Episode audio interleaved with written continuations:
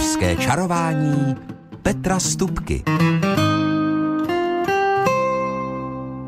Dobrý den, věřím, že v příštích chvílích to na vlnách rádia našeho kraje lehce zavoní, eh, možná i zaprská a že vám všechno to moje povídání udělá dobré a libé chutě na něco lahůdkového.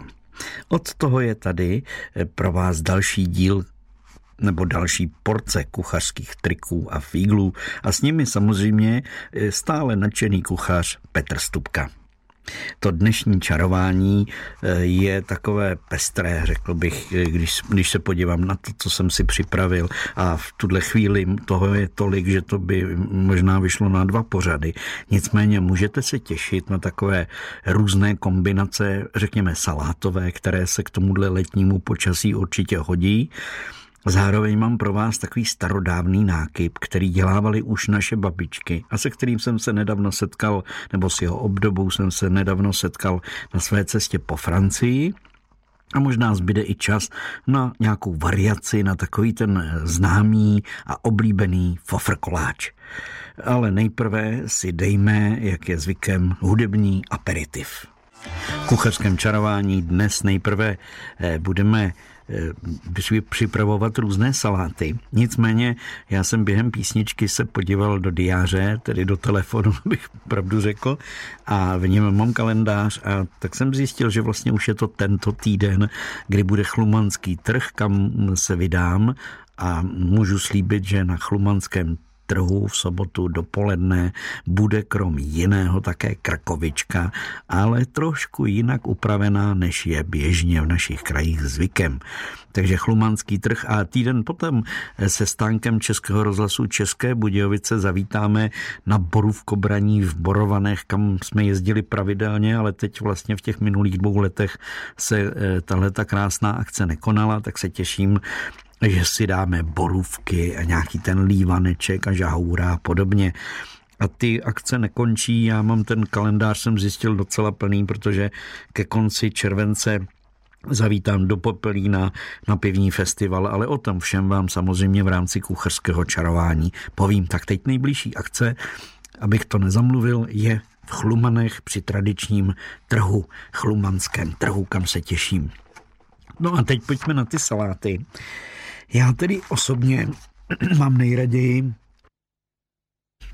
salát, kterému říkám grilovaný salát, nebo ho můžete nazvat také pečený, protože nemusíte mít grill, stačí třeba pánvička, a nebo i trouba a plech do trouby s pečicím papírem. A dělám to tak, že vlastně to všechno, co mám do toho salátu, to znamená cibuli, papriku, cuketu, nakrájenou na kousky nebo kusy, to už jako záleží jenom na vás, tak to všechno je dobré do toho salátu, který bude studený nakonec, jo?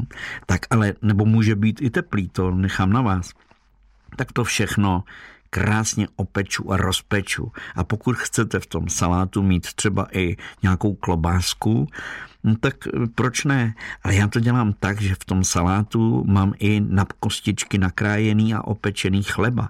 A všechno nakonec, to opečené, ochutím takovým tím mým oblíbeným sladkokyselým rozvarem, což je vlastně 50% octa, 50% cukru, tak půl na půl to dávám a trošku soli to všechno svařím, mám to v nějaké takové té cákací nádobce a vlastně tím snadno, protože to je koncentrované, tam je samý ocet a cukr a jenom trošku soli, takže tím ten salát, který je takhle rozpečený, opečený, ochutím a přidám k tomu ještě na závěr nastrouhaný sír, nejraději používám takový ten typu parmazán, ale může to být třeba i nastrouhaný uzený tady jeho český ajdam. Takže grilovaný salát, to je opravdu, opravdu velice dobrá, eh, jednoduchá večeře, kdy vlastně na pánvi nebo v té troubě rozpečete klobásku, rozpečete trošku cu, nebo opečete, osmahnete, spíš bych řekl, eh, cibuli, cuketu, papriku, pak k tomu přihodím, já většinou neopékám rajčata, protože se poměrně brzo, brzo upečou, když jsou čerst, už pěkná čerstvá nebo eh, dostatečně zralá ta rajčata, Takže ta rajča tak do toho třeba doplním na závěr a takovýhle salát s tím opečeným chlebem, věřte mi, je to vydatná dobrá, klidně celá večeře nebo i takový letní oběd to může být. Nedávno jsem dělal japonský salát, ten dělám z rýžových nudlí nejčastěji a přidávám do něj kysené, kyselé houby. Můžete použít ty, které máte z loňského léta ještě naložené, kyselé, a nebo když už najdete, jako my jsme našli, eh, pár eh, dubáků, hříbků a také masáka, tak tyhle ty houby já z pravidla buď vypeču, upeču, anebo je jenom vyloženě nakrájím na drobno a povařím je, ale vařím je právě v octované vodě, takže potom v tom salátu ta houba má tu svoji zvláštní nakyslou chuť a je to, je to v tom výborné. A do toho můžete samozřejmě přidat ještě, já osobně jsem to měl na nudličky nebo na takové nitky, jsem si s tím pohrál na krajenou eh, mrkev, jarní cibulku, a dal jsem tam i také na, na takové dlouhé e, proužky nakrájenou, na, víc to bylo takové to speciální struhadlo cuketu.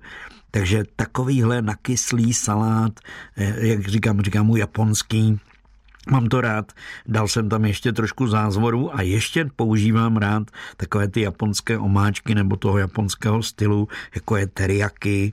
No mohla by to být i sojovka, ale ta teriyaki už je trošku jako sladkokyselá, takže to krásně takhle přichutí.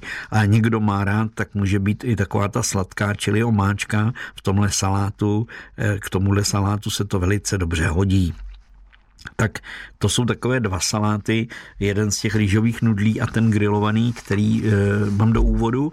A ještě teda e, na téma vydatný salát e, můžu doplnit jednu věc a to je jakýkoliv salát, když doplníte vařeným vajíčkem, nebo to může být třeba i taková vaječná omeletka, třeba jak jsem zmiňoval před chvilkou ten japonský houbový salát, tak do něj se klidně hodí z rošlehaného vajíčka osoleného, upečete tenkou vlastně palet, omeletku a tu omeletku potom krátce schladnout necháte a nakrájíte ji na takové jako široké nudle a přidáte je do tohohle toho salátu, tak v tu chvíli jste ten salát zesílili, posílili, je z něj vydatný salát, který už je samostatným pokrmem.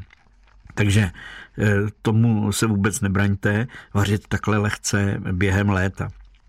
Velmi rád dělám je různé sírové saláty, pochopitelně, že, je lze koupit v lahůdkářství. Eh, já často jdu jenom podél toho pultu eh, v mém oblíbeném obchodu tam chodím nejradši, nebo supermarketu, abych to řekl správně, a teď to tam jenom prohlížím těch názvů a těch druhů salátů.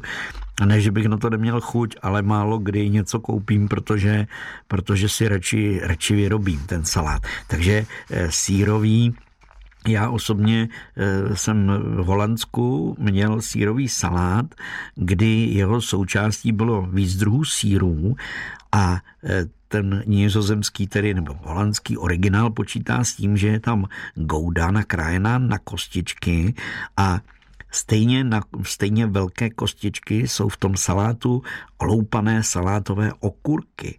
A potom, a to je právě ono, jsou tam zároveň na takové podobné kostičky nasekané bílky. A z těch žloutků z uvařených vajec se vytvoří právě taková, to určitě znáte, taková ta žloutková majonéza z těch vařených žloutků, ale holanděné nedělají eh, jenom takovou tu majonézu, že by do toho dávali olej a podobně, ale oni vemou nějaké přírod, nějaký přírodní sír typu žarvé, aby jsme si rozuměli, a v tom rozmíchají ty vařené nastrouhané žloutky a přidají tedy nějaké další pochutiny. Já osobně jsem nemohl jinak, že jsem přidal do takového salátu kysanou smetanu, citronovou šťávu, trošku bílého pepře a zároveň do toho spojovacího vlastně síru, který, který je mi, kterým je takové, řekli bychom rozhůda, na naše poměry, ale řičí tak, aby obalila ty kostičky z bílků, okurky a síra. Takže, takže já jsem do toho ještě přidal trošku česneku, protože ten prostě máme rádi. A v Holandsku v tom originále měli ještě velké množství a to bylo jakoby doplněno k tomu eh, lístku rukoly, ještě dávali polníček, pažitku, jestli si dobře pamatuju, a cibulovou nať. Takže ten salát byl jakoby zasypaný eh, tím letím zeleným. No a k tomu e, máslové krutonky, to znamená naše obyčejné rohlíky nakrájené šikmo na takové pěkné e, oválky a ty se pěkně opečou a potřou třeba bylinkovým máslem a to je pak lahutka, co říkáte. Tak, tak to jsme měli slíbenou salátovou inspiraci starodávný puding nebo moderní v páře upravenou zeleninu si dáme po písničce. V knize Dobromily Retigové, Magdalény Dobromily Retigové eh, jsem našel několik variant na buding, ona píše to přímo z B, buding eh, nebo puding, v Anglii do dneška takhle označují mnoho pokrmů. Nicméně tam jsem našel puding, který je suzeného jazyka a zároveň kapusty. A ve své době jsem měl tu příležitost vlastně upravit si trošku recepty z její tradiční a té nejznámější knihy a dokonce je tedy samozřejmě uvařit a společně se sponzorem tohoto pořadu jsme z toho vytvořili takovou zajímavou knihu. I jsme to parádně to tedy v ateliéru nafotili, ty, ty jednotlivé pokrmy a doplnili jsme je komentářem a tak dál. A tak mám s tím svoji zkušenost a teď, jak jsem naposledy byl ve Francii, tak jsem se s tím setkal asi třikrát, že v běžně je nabídce, eh, že to je vlastně v páře uvařený zeleninový puding, když bych to řekl česky, tedy ten název. A tak jsem byl zvědavý, co to je. No a když mi přinesli Vlastně eh, byl to jednou, to byl trojuhelníček, po druhé jsem zase viděl, že to krájí vlastně z toho eh, pekáče nebo z té nádoby, ve které se ten puding udělal, tak se to ukrojí jako obdélníček, to už je jedno. Tak jsem zjistil, že to je vlastně tenhle ten starodávný buding podle Dobromily Retigové. Takže jsem eh, neváhal a hned jsem ho vyzkoušel doma. Připomněl jsem si ten eh, kapustový, ale ne, nebyla kapusta, nebo ne, ne, že by se nedala koupit, ale kapustu jsem nepoužil. Použil jsem karotku, hrášek, použil jsem květák a brokolici a trošku špenátových listů, ale když budete mít kedlubnu, může tam být i kedluben. Prostě těch druhů zeleniny v tom může být víc, anebo to může být puding, který bude vyloženě jenom eh, s jednou jedinou eh, součástí a bude třeba hráškový. Důležité je najít něco, co vlastně mi to všechno spojí dohromady a v mém případě se mi osvědčil jako nejlepší způsob, že vlastně máte řekněme dvě nebo tři uvařené, eh, ve šlubce uvařené brambury, ty oloupete a najemno je nastrouháte. Potom eh, přidáte do těch brambor, buď to může být tvaroh, Dobromila Artigová používala tvaroh, my bychom mohli vzít klidně nějaký přírodní sír, a ten přírodní sír se společně eh, na takový větší plech bych použil čtyři vejce, když to bude menší pekáček, dejte jenom dvě vajíčka, tak společně s vajíčky se rošlehá a smíchá a doplní petržel, pažitka, libeček, eh, celerovou nať, to jsem všechno já drobně nasekal a přidal do tohohle toho základu zvařených brambor, přírodního síra, vajec. Samozřejmě všechno je třeba trochu osolit, já jsem dal trochu bílého pepře a ještě jsem dal eh, trochu mleté kurkumy, která mi vlastně ten základ krásně přibarvila, ožlutila, takže to potom v tom finále vypadalo báječně.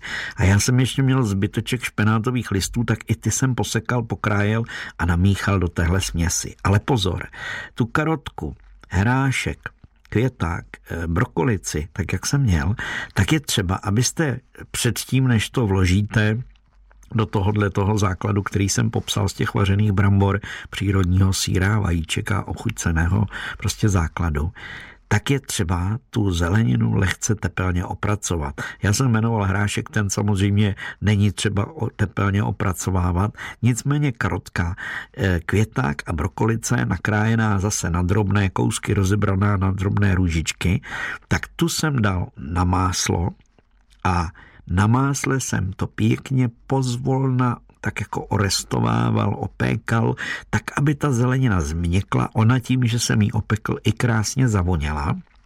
A e, samozřejmě přepuštěné máslo nemůže pokazit ten výsledný puding. A takhle tepelně opracovanou zeleninu jsem vložil, e, tedy na másle opečenou jsem vložil do toho základu, všechno promíchal e, a potom vložil do na plech, který byl vymazaný, eh, teď si nepamatuju, jestli jsem to udělal, takže jsem dal eh, tuk a strouhanku a nasyp, vlil do toho vlastně tady ten základ na ten puding, a nebo že jsem, že jsem to dával na pečicí papír. Už si to fakt teď tu lichví nepamatuju, oba způsoby jsou možné. A potom do trouby. A pokud máte troubu, která připařuje nebo dokáže vyvinout páru, klíďo píďo, použijte kombinaci ale když to dáte na teplotu 120, 130 stupňů a necháte tenhle ten puding, jak se říká, eh, malinko zatuhnout eh, v té troubě, projít skrzení to, to teplo, tak to, bude, tak to bude paráda.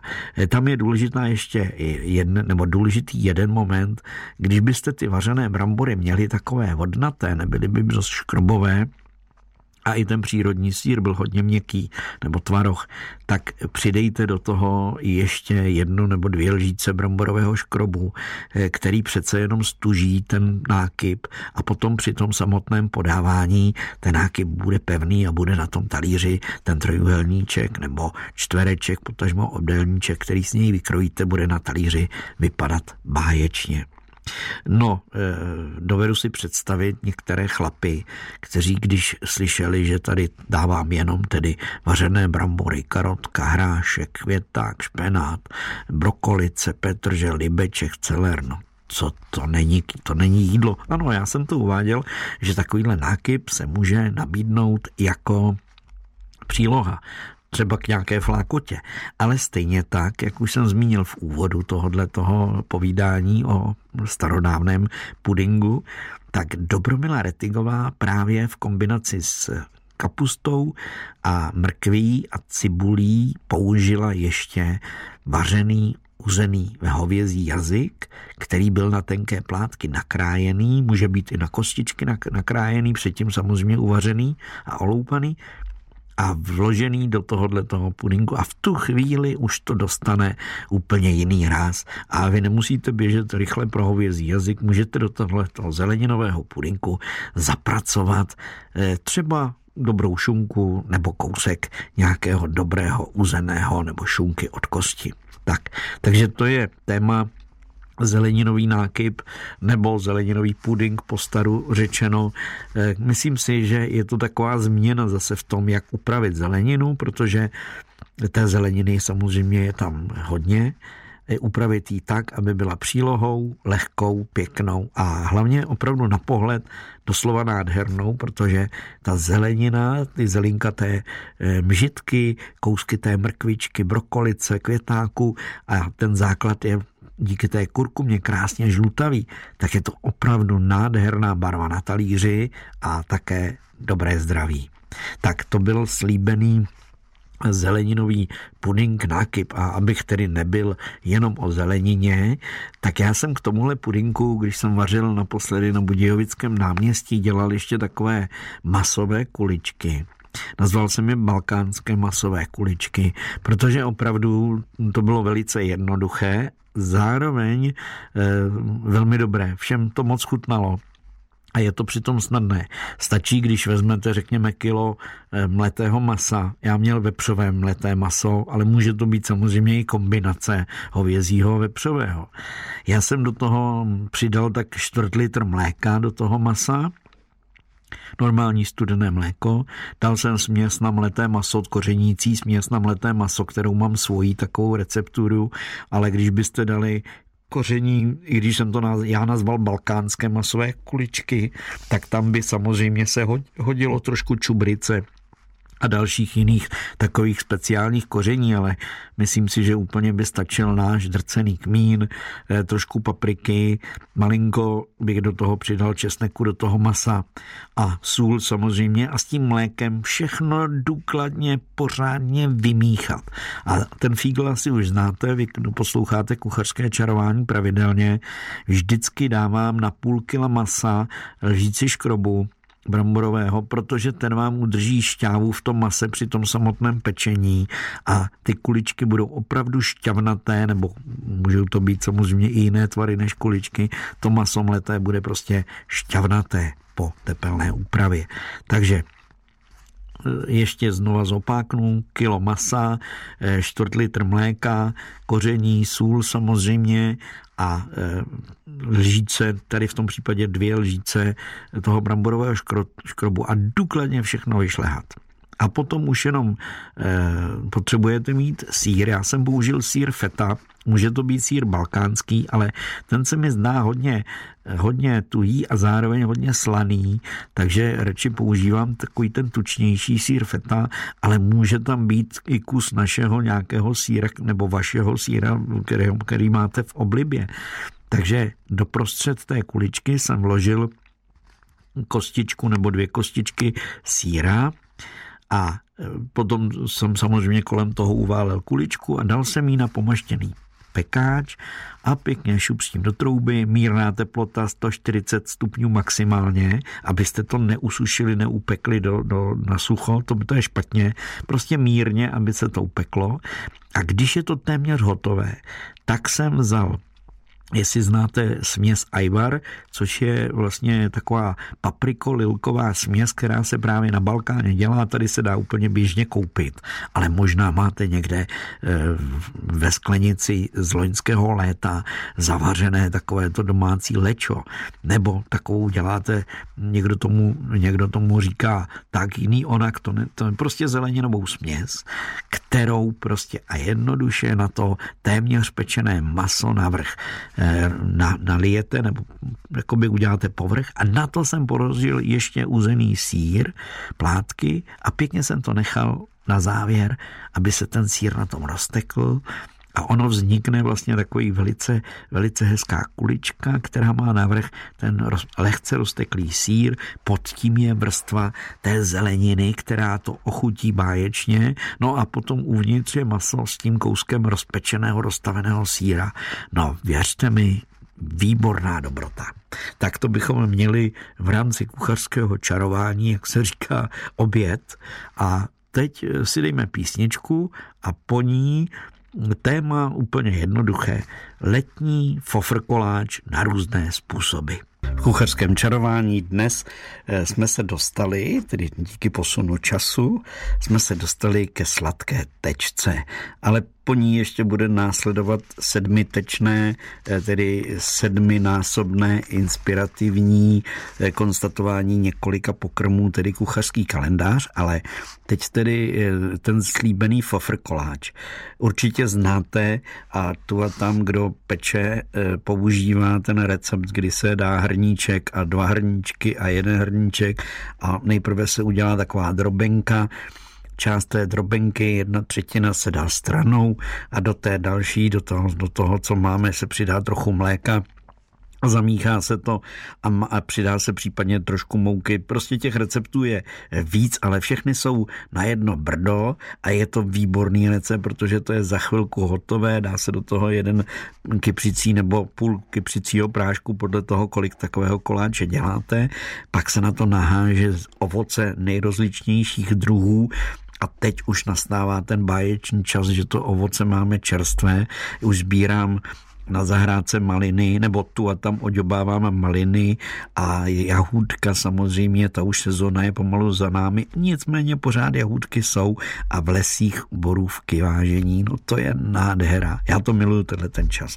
Tak, eh, tak to je právě ten čas na takovéhle koláče. Já tady nebudu říkat ten recept na ten fofr koláč nebo ten drobenkový koláč, který tedy pravidelně se dělává, ale já jsem dělal nedávno ještě ze zbytkové rebarbory v kombinaci s jahodami jsem dělal koláč, eh, který byl vlastně na tomhletom základu, ale udělal jsem ho docela jinak nebo jednodušejc a ten recept vám samozřejmě povím tak eh, takovýhle rebarborový nebo jahodovo-rebarborový koláč je navíc udělaný s mandlovou drobenkou, protože já jsem nezačínal tou drobenkou, která se běžně dělá na začátku, ale já jsem, já jsem udělal běžné těsto, do kterého jsem přidal ještě tučný tvaroh, ale může tam být i zase ten přírodní nějaký sír, to už nechám na vás. Ale netroškařil jsem, já jsem dal, abyste věděli přesně, takže tam bylo čtvrt kila tvarohu a bylo tam přibližně 300 gramů polohrubé mouky.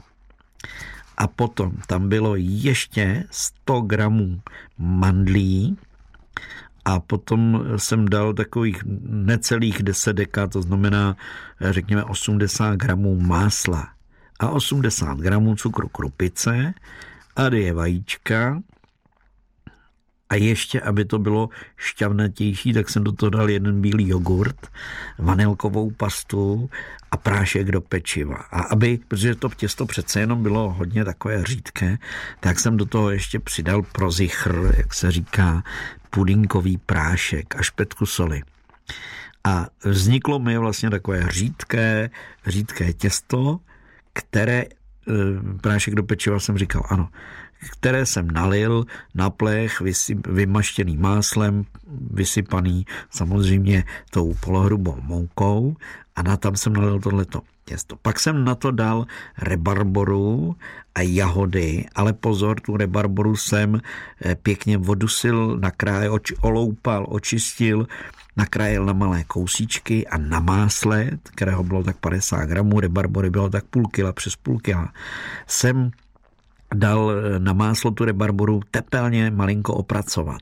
A eh, přidal jsem k tomu ještě trošku cukru, protože ta rebarbora je přece jenom hodně kyselá. A nakonec jsem přidal ještě takových 10-15 deka jahod, které byly nakrájené na kousíčky. Takže mi vznikla takováhle ovocná ovoc, ovocná směs, kterou jsem samozřejmě rozdělil na, na to těsto, které bylo nalité na tom plechu.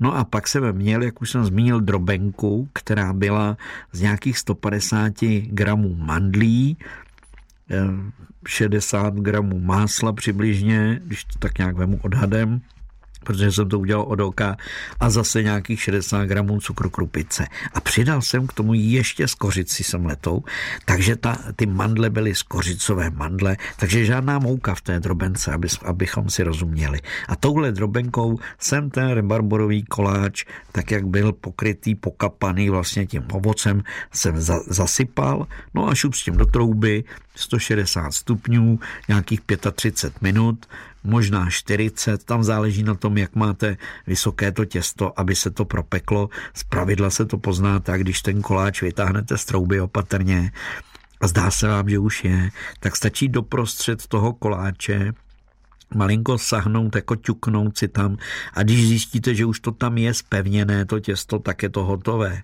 Ale když byste cítili, že tam je prostě ještě trošku to mokré, eh, tak tak je třeba to dopékat a ne třeba i s vysokou teplotou, aby se vám ta drobenka jenom opekla, ale nespálila, protože je mandlová a to by byla věčná škoda to spálit takovouhle velkou dobrotu.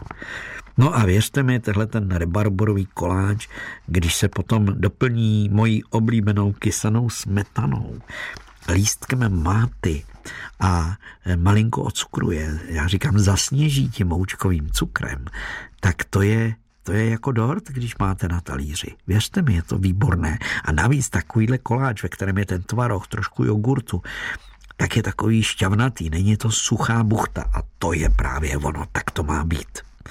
Pochopitelně těch variací na tenhle ten drobenkový koláč může být, nebo na ten fofr takový koláč, kdy se to všechno rychle zamíchá dohromady a je to. Těch variací je celá řada. Já jsem třeba jednou zkusil udělat eh, tenhle ten notoricky známý recept, který jsem zmiňoval předtím a místo mouky jsem do něj dal prostě a jednoduše kvalitní dobrou míchanou, eh, teda míchanou eh, rohlíkovou strouhanku a namíchal jsem ji na půl s mletými ořechy. A takže místo mouky jsem použil strouhanku a ořechy. A věřte mi, že to, že to prostě také bylo výborné, ten koláč. Není třeba ho tak dlouho propékat a ořechy nebo kokos, eh, to všechno tomu jen a jenom pomůže. A nebojte se i koření, takové perníkové koření, když se to hodí k tomu ovoci klíďopíjo. Takže já se teď chystám na takovýhle koláč, že ho upeču možná dneska, když ne dneska, tak zítra.